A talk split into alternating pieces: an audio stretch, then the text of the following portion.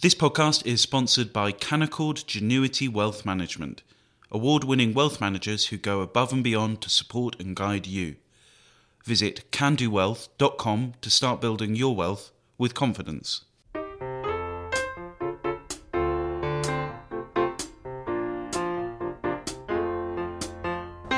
Hello and welcome to Coffee House Shots, the Spectator's daily and sometimes twice daily politics podcast. I'm Isabel Hardman and I'm joined by James Forsyth and Katy Balls. We're on the roof of Parliament and we've had the result of the vote of confidence in Boris Johnson with 211 Conservative MPs voting for the Prime Minister, saying they have confidence in him, and 148 saying they do not. James, what does this mean? This is a bad result for Boris Johnson. He has done worse in percentage terms than Theresa May did in 2018, um, and we all know how that ended up for her.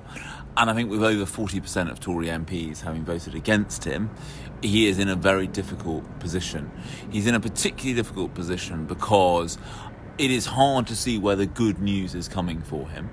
There are two by elections coming up later this month where the Tories are expected to lose and may well lose by an even bigger margin than Tory MPs expect, which could create some panic. Indeed, I think if you look at these results, if this kind of uprising, which was kind of organic rather than organised, had had the strategic patience to wait until after these by-elections, it may well have succeeded in, un- in unhorsing him outright. The second problem for Boris Johnson is that the, the kind of source of his wo- woes, which is kind of Partygate and all that, is not going away. There is another investigation, this time by the Privileges Committee of House of Commons to come. And I think we are now in a world where there'll be constant speculation about whether the 1922 committee will change the rules to allow another vote within a year. They almost did that with Theresa May, and that was one of the reasons that, that she resigned. And I think we are probably in a world now where the most likely outcome is another confidence vote a few months from now, perhaps after the Privileges Committee report. And so I think this is a bad result for Boris Johnson. He gave a rather, uh, in a clip just now. He said, "Look, we can now talk exclusively about the government's agenda." Well, I, I, don't think I don't think there is anyone who genuinely thinks that that is what people are going to be exclusively talking about from now on.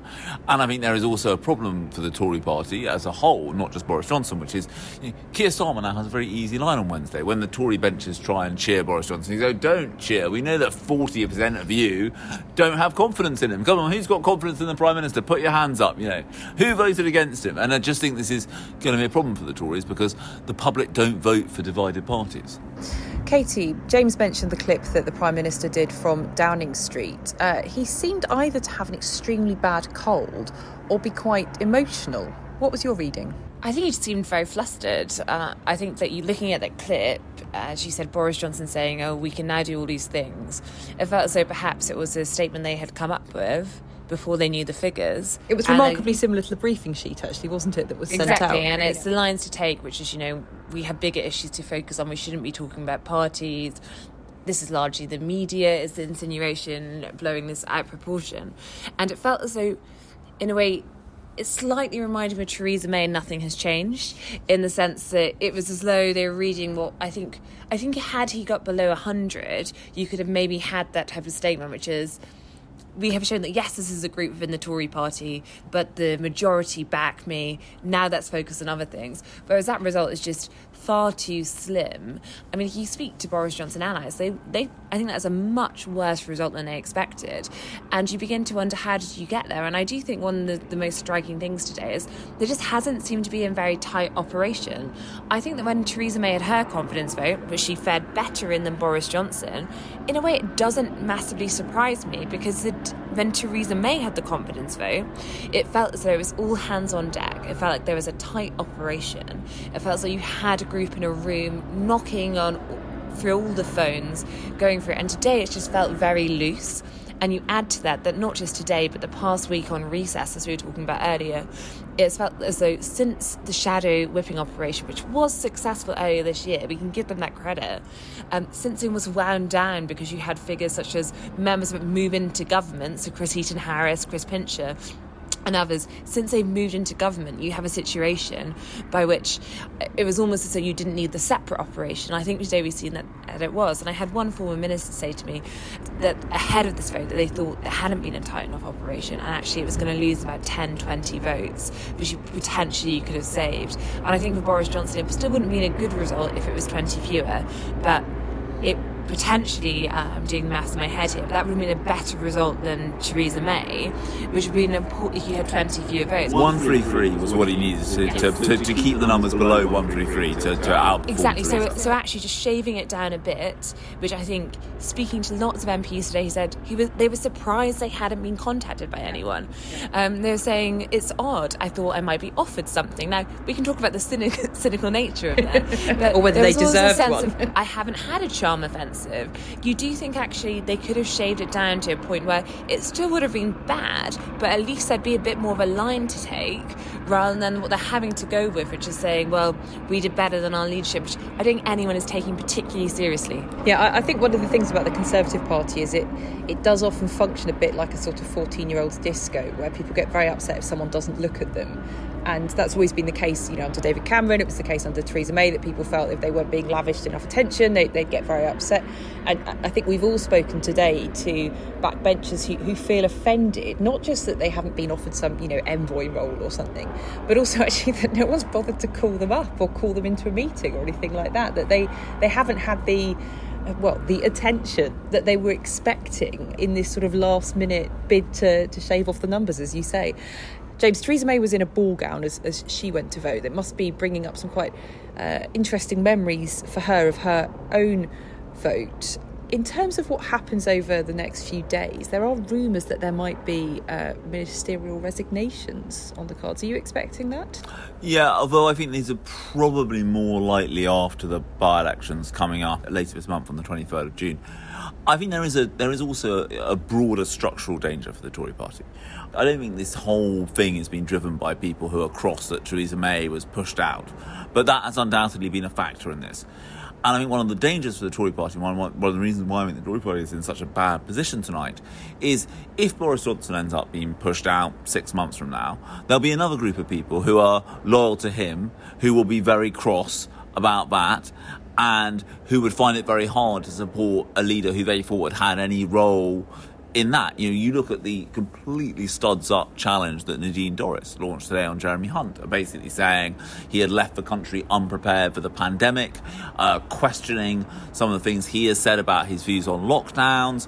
And I think that, you know, I think it is safe to say that you cannot imagine that Nadine Dorries is going to go quietly into the night if Boris Johnson is, is toppled. I, I think, that's safe.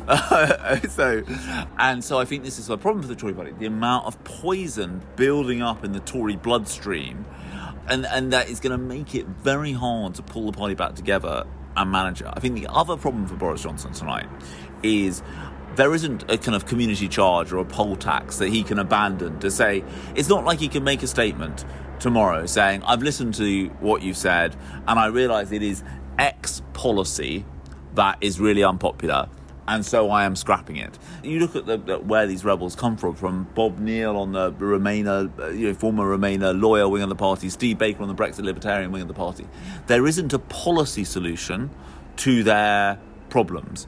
And I think the other problem you've got to is that there also isn't a I'm going to change the way my government works solution to the problem because he's already done that several times. And I think that is the law of diminishing marginal returns. I don't think that you know talk of a of a reset in how Downing Street operates is going to cut the mustard. So I think there is a there is a difficult situation tonight for Boris Johnson, but also a more uh, a, a, difficult situation for the Tory party more broadly because you can't get round the fact that they are fundamentally split on the leadership question.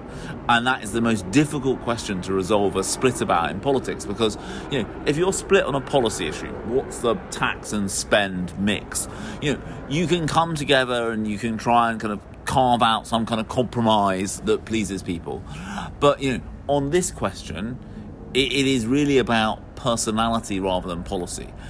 And I think one other factor is you look at some of the public statements that the, the, rebels have issued, and they are now in a position where they've got to keep going, Eh, in, in, cynical terms, because it's very hard to see how they stand as Conservative candidates in the next election if they don't. You know, for example, Douglas Ross and several other Scottish Conservative MPs came out tonight against the government. John Lamont resigned the PPS to Liz Truss over it. David Mundell, the former Scottish Secretary, said he was voting against it.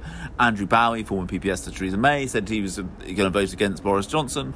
And I think that, you know you can quite clearly see it's very very difficult to see how the Scottish Conservatives go into the next Westminster election saying vote Conservative if Boris Johnson is still leader. So they are going to have to keep going, and so I just think we are. I, I, I just do not see how this resolves for the Tory Party because even if the rebels do succeed in ousting Boris Johnson, you know, the Nadine Dorrises, the Jacob Rees-Moggs, the other Boris loyalists are not going to be happy about that. And the danger is that when the next leader hits a sticky patch, which they may well do, you know, that they start saying, well, all these problems are caused by the fact that we got rid of Boris Johnson. You know. Thank you, James. Thank you, Katy. Thank you for listening. And I'm sure we'll have plenty more for you tomorrow.